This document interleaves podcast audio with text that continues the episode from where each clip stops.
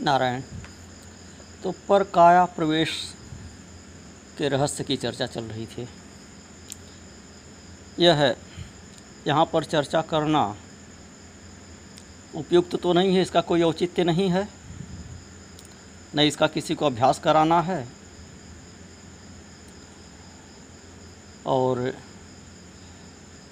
न ही अन्य कोई उद्देश्य इसका बताने का है। लेकिन एक उद्देश्य है। इस संबंध में कुतूहल लोगों का बहुत रहता है। विशेष रूप से परकाया प्रवेश में और आकाश गमन में।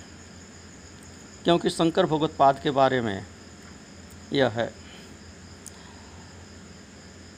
कथा प्रचलित है कि उन्हें परकाया प्रवेश की विद्या आती थी, इसका उन्होंने प्रयोग किया था। और आकाश गमन का भी प्रयोग किया था। आकाश मार्ग से वो आते जाते थे।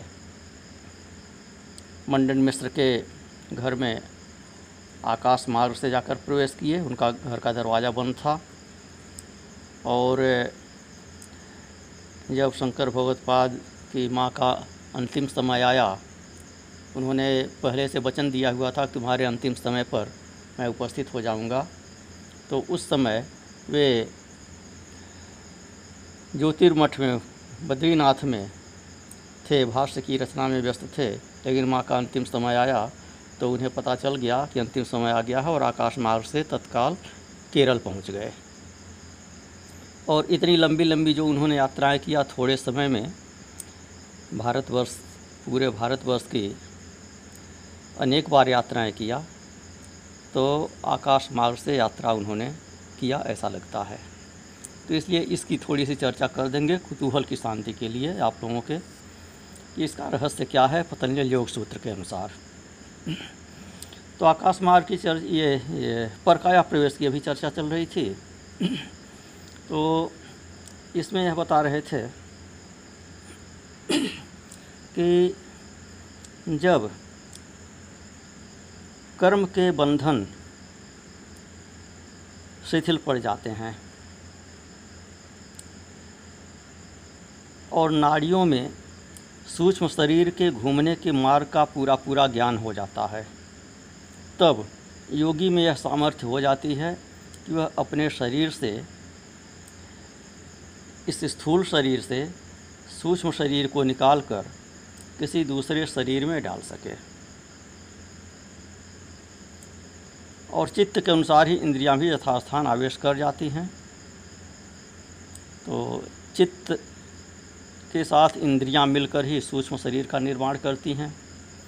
तो स्वाभाविक है कि चित्त दूसरी जगह गया तो इंद्रियाँ भी उसके साथ गई।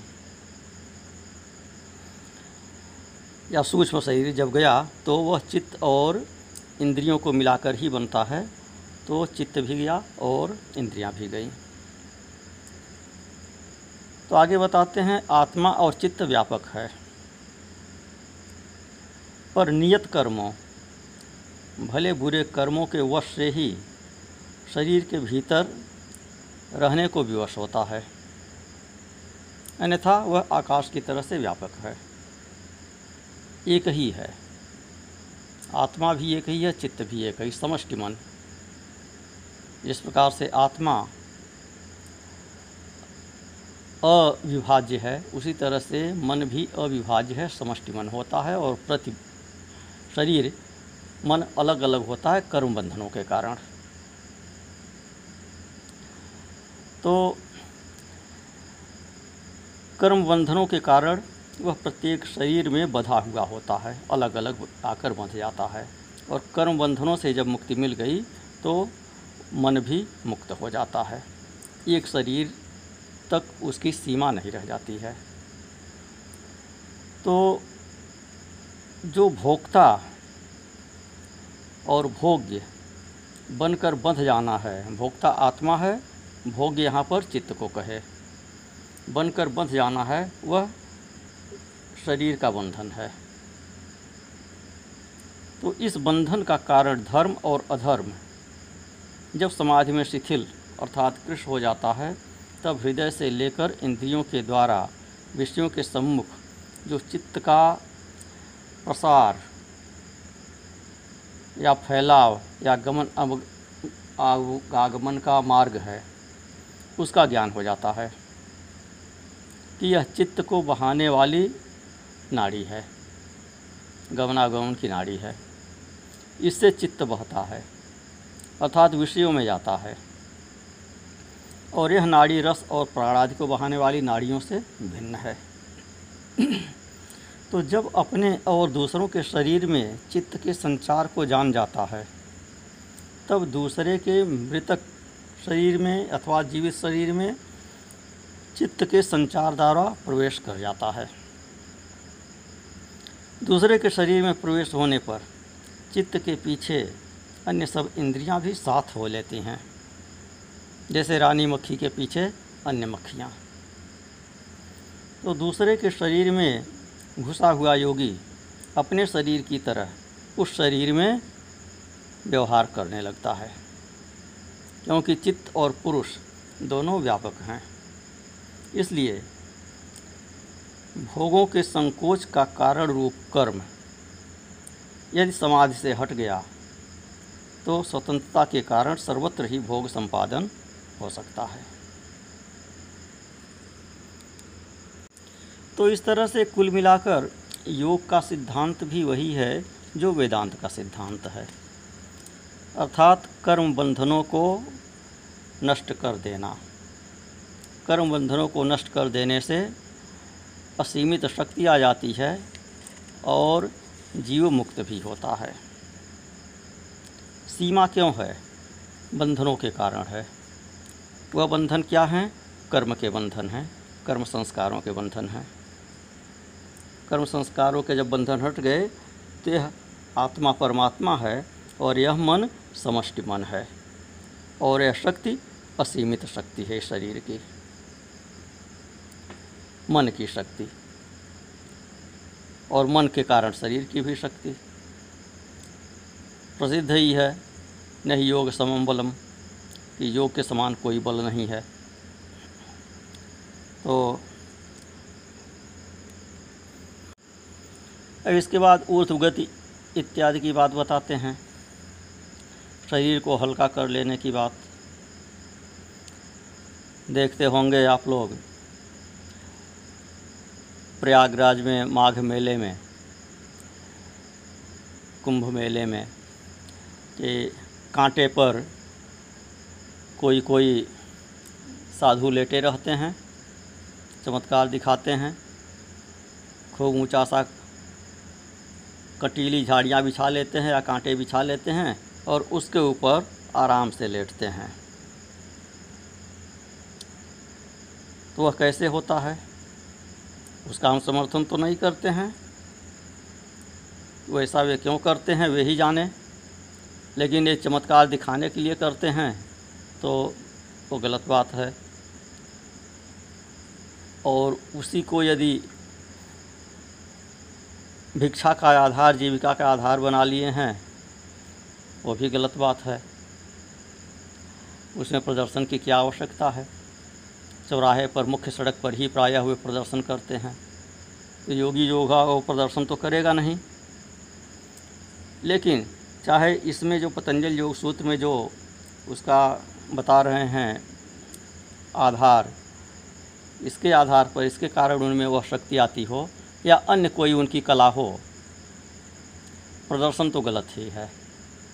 फ़िलहाल इसमें जो बता रहे हैं, पतंजलि योग सूत्र में जो उसका रहस्य बताए हैं, उसको बता रहे हैं विभूतिपाद के उनतालीसवें सूत्र में।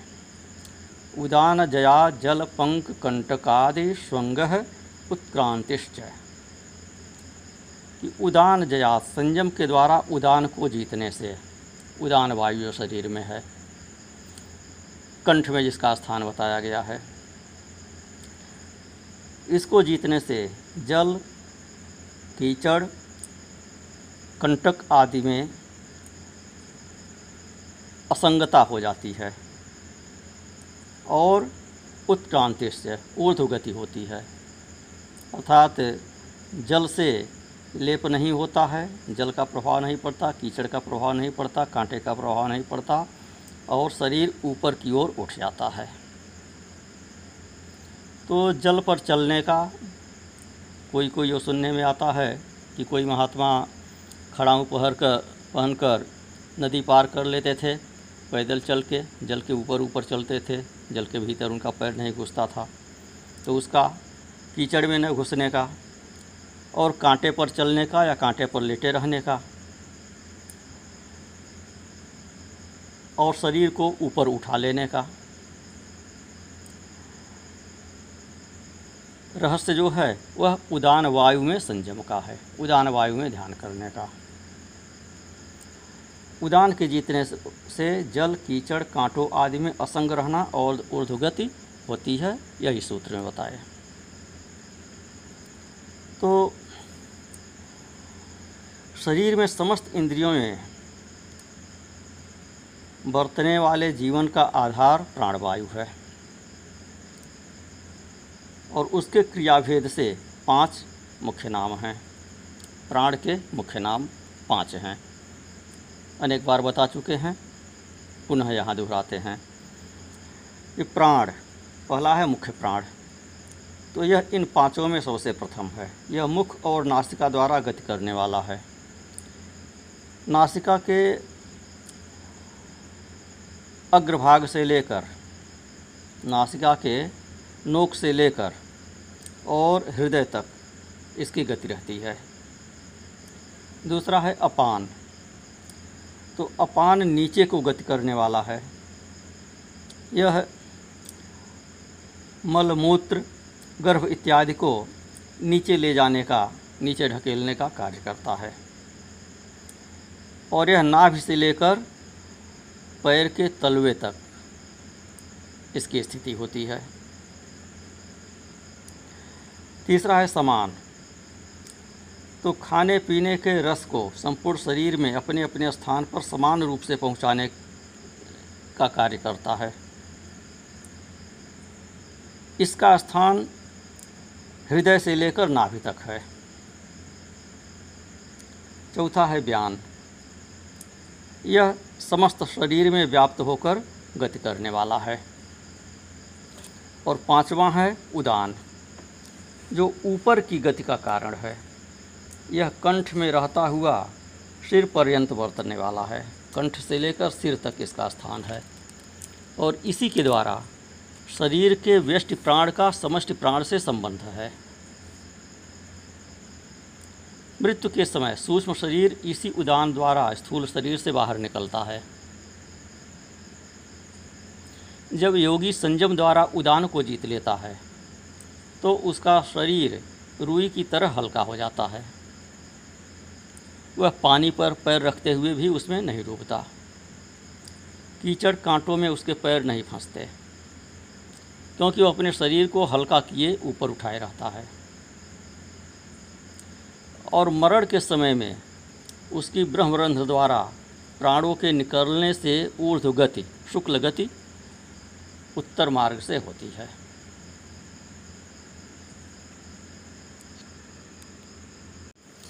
तो यहीं पर प्राणायाम का भी विशेष महत्व बता दें अंत समय के लिए, कि प्राणायाम करते करते जब सुषुम्ना का अभ्यास हो जाता है, सुषुम्ना में प्राण को प्रवाहित करने का अभ्यास हो जाता है। तो उदान जो ऊपर को जाने वाला है, वह सुषुम्ना के द्वारा ही लिंग शरीर अर्थात सूक्ष्म शरीर को, पुण्य लोक इत्यादि को ले जाता है। तो इन दोनों लोकों में आदित्य लोक व चंद्र लोक, विवरण है। आगे यह अलग विषय है, ब्रह्मसूत्र इत्यादि में कभी चर्चा होगी, बताएँगे। तो आदित्य लोक या चंद्र लोक को ले जाता है। तो इन दोनों लोकों में अंतर्मुख होकर जाना होता है। पाप से पापलोक पशु पक्षी कीट पतंगा जीवन को और दोनों मिले हुए पूरे पाप से मनुष्य लोक को ले जाता है। और पुण्य से चंद्रलोक सूर्य लोक को ले जाता है। तो वे मनुष्य जिनकी रुचि सदा पाप में रहती है, जो स्वार्थ सिद्धि अथवा बिना स्वार्थ के भी दूसरों को हानि पहुँचाने तथा नाना प्रकार के हिंसात्मक और नीच कर्मों में लगे रहते हैं। उनका सूक्ष्म शरीर। मृत्यु के समय वर्तमान स्थूल शरीर को छोड़कर कीट, पशु, पक्षी आदि तिरक जोनियों में चला जाता है। और पाप, पुण्य, शुभ, अशुभ, हिंसात्मक और अहिंसात्मक इन दोनों प्रकार के मिश्रित कर्म करने वाला जीव मनुष्य योनि को प्राप्त होता है। तो इन दोनों प्रकार के मनुष्य के, मनुष्यों के लिंग शरीर अर्थात सूक्ष्म शरीर की मृत्यु के समय अधः तथा मध्यम गति स्थूल लोकों के बाहर की ओर होती है। तो यह चंद्रलोक, सूर्यलोक और चंद्रयान, सूर्ययान, इसका क्या तात्पर्य है? इसकी अलग से चर्चा करेंगे। यह विस्तार से अलग विषय है। अभी योग सूत्र में जो चर्चाएँ चल रही हैं, उन्हीं को आगे बढ़ाते हैं।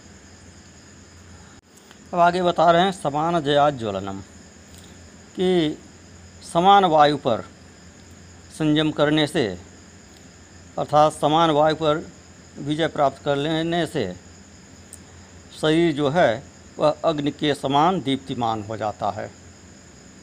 चमक आ जाती है शरीर में।